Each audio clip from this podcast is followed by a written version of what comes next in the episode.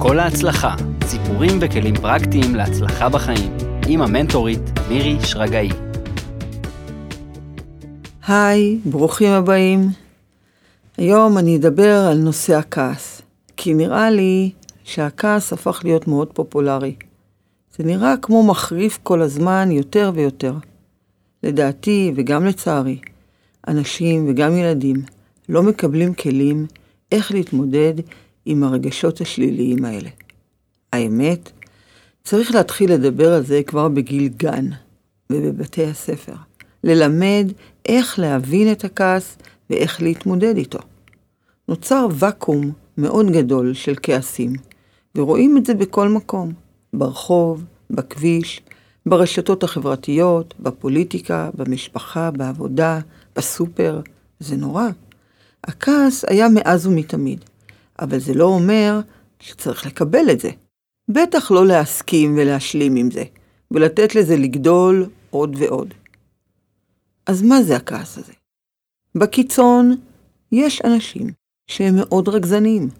כל דבר שנעשה כנגד רצונם, מיד מרגיז אותם, והם מתמלאים בכעס גדול. זה כאילו שהלב עוזב אותם, וגם נראה שדעתם מתבלבלת. הרבה פעמים הם אומרים, זה לא אני, זה לא הייתי אני, כאילו הם לא מבינים איך הם הגיעו בכלל לעוצמות האלה. אני לא יודע מה קורה לי. אדם כזה יכול להרוס הכל, ואם הוא מגיע למצב שהוא לא שולט בשכלו, הוא יכול להתנהג אפילו כמו חיה טורפת. ומכאן, הדרך קלה לעבור עבירות קשות של אלימות ועד רצח. למה? כי אין לו מניע אחר שמכתיב את התנהגותו, אלא רק הכעס שולט בו. פעם מישהו אמר לי, כשאני כועס עליה, אני כבר לא רואה אותה. אני רואה ומרגיש רק את הכעס ששולט עליי. ומצד שני, הוא מספר על עצמו, אני אדם מאוד חזק. אי אפשר לשלוט עליי. מעניין. אם אתה אדם חזק, איך זה שאתה נותן לכעס לשלוט עליך? איך אתה מסביר את החולשה הזאת? איך אתה מסכים להיות מנוצח על ידי עצמך, על ידי הכעס? אני זוכרת את השתיקה שהייתה בחדר. חיכיתי שיענה. רציתי שהשאלה תחלחל אליו עמוק, ובטח לא רציתי לעזור לו לצאת מזה. האמת, רציתי לעזור לו להיכנס לזה, להיות אמיתי עם עצמו, שיבין את האוטומט בו הוא נמצא, שיזהה את החבלן הנורא.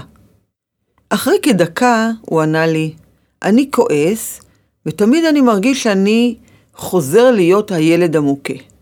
אבא שלי היה מכה אותי, משפיל אותי, היה עולב בי, וכעס פנימי עולה, ושתמיד הוא נהיה חזק ממני. באמת חזק ממני, אני, אני לא שולט בזה.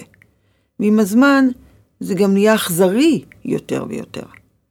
הצעתי לו לתת לכעס שם, צורה, צבע, אולי אפילו ריח, אה, להתחבר לאיזה חוש.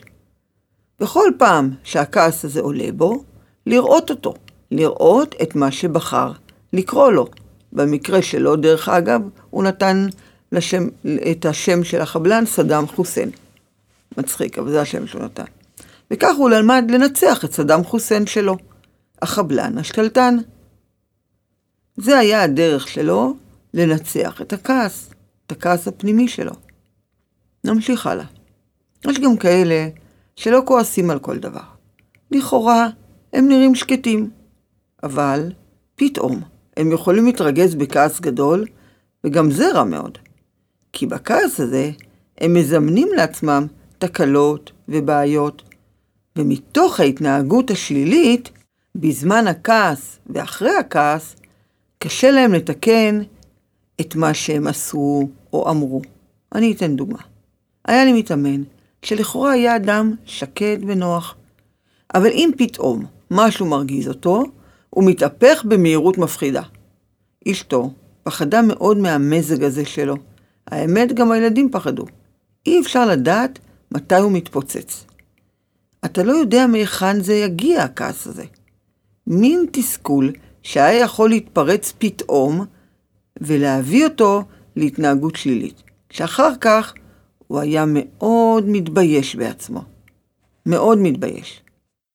ויש עוד סוג של כעסן, זה שלא כועס בקלות, וגם כשהוא כועס, הכעס שלו קטן ולא מפחיד.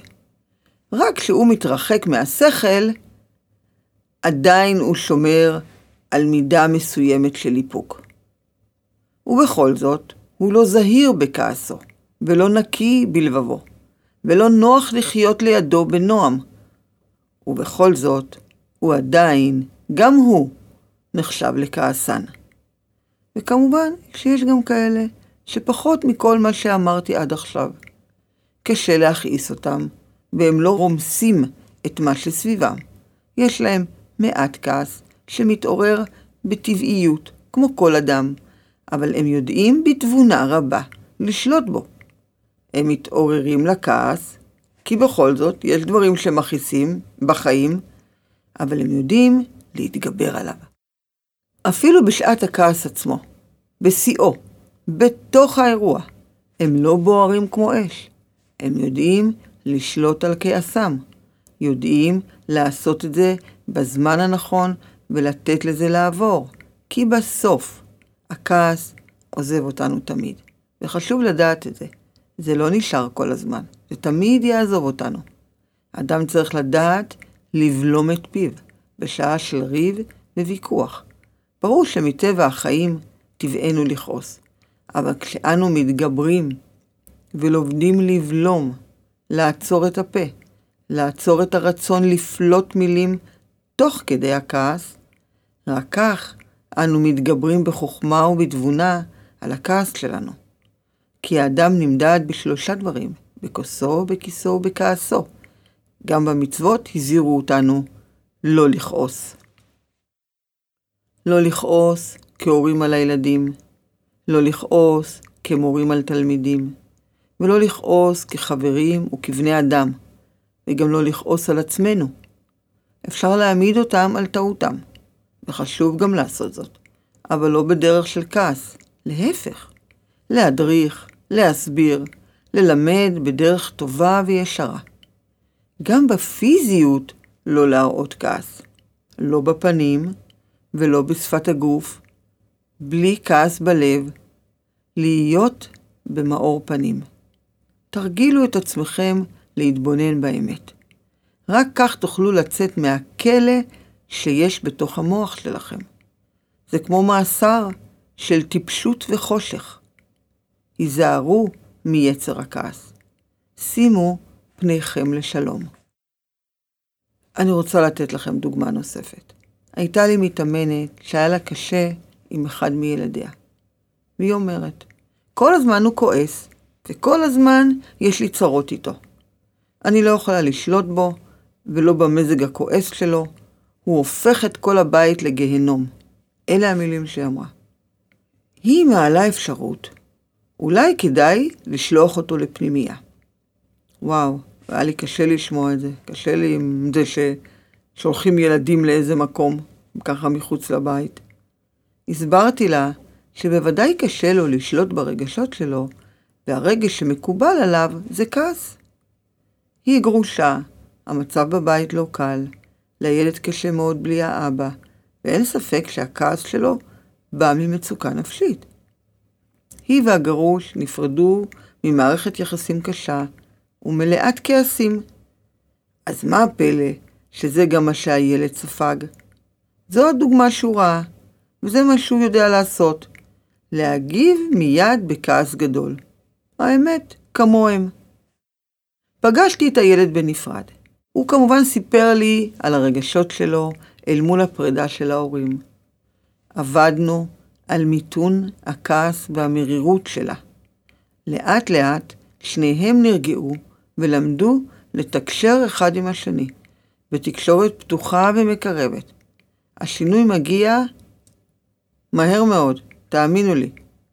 אחד הכלים שנתתי לה, במשך חודש, תרשמו בדף מעקב או בטלפון שלכם כמה פעמים כעסתם ביום. אוקיי?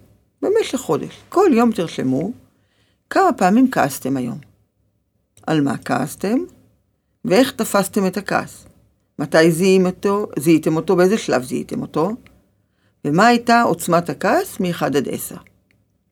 ואחר כך גם איך התנהלתם מול הכעס, מה עשיתם, איזה פתרון נתתם, ותנו לעצמכם ציון טוב אם הצלחתם, לא רק ציון רע, זה מאוד חשוב, תעשו ממש טבלה, אוקיי? ממש טבלה עמודה. כמה פעמים כעסתם היום? עמודה על מה כעסתם? איך תפסתם את הכעס? איך זיהיתם אותו? באיזה שלב? ומה הייתה העוצמה שלו? כי אני רוצה להעביר. ברור שנכנס על דברים משמעותיים בחיינו. פגיעה במשפחה, גנבו לי את האוטו באותו יום, בטח שאני אכעס, רימו בעסקים, בכסף, חוסר צדק, אלימות. זה מכעיס, בוודאי שזה מכעיס. אז תתחילו לנהל את הכעס שלכם מול הדברים הקטנים, ובמיוחד מול נושאים שלא ממש שייכים לכם. שזה לא שלכם. שחררו מזה, זה לא שלכם. והכי חשוב, אל תביאו את הכעס הביתה.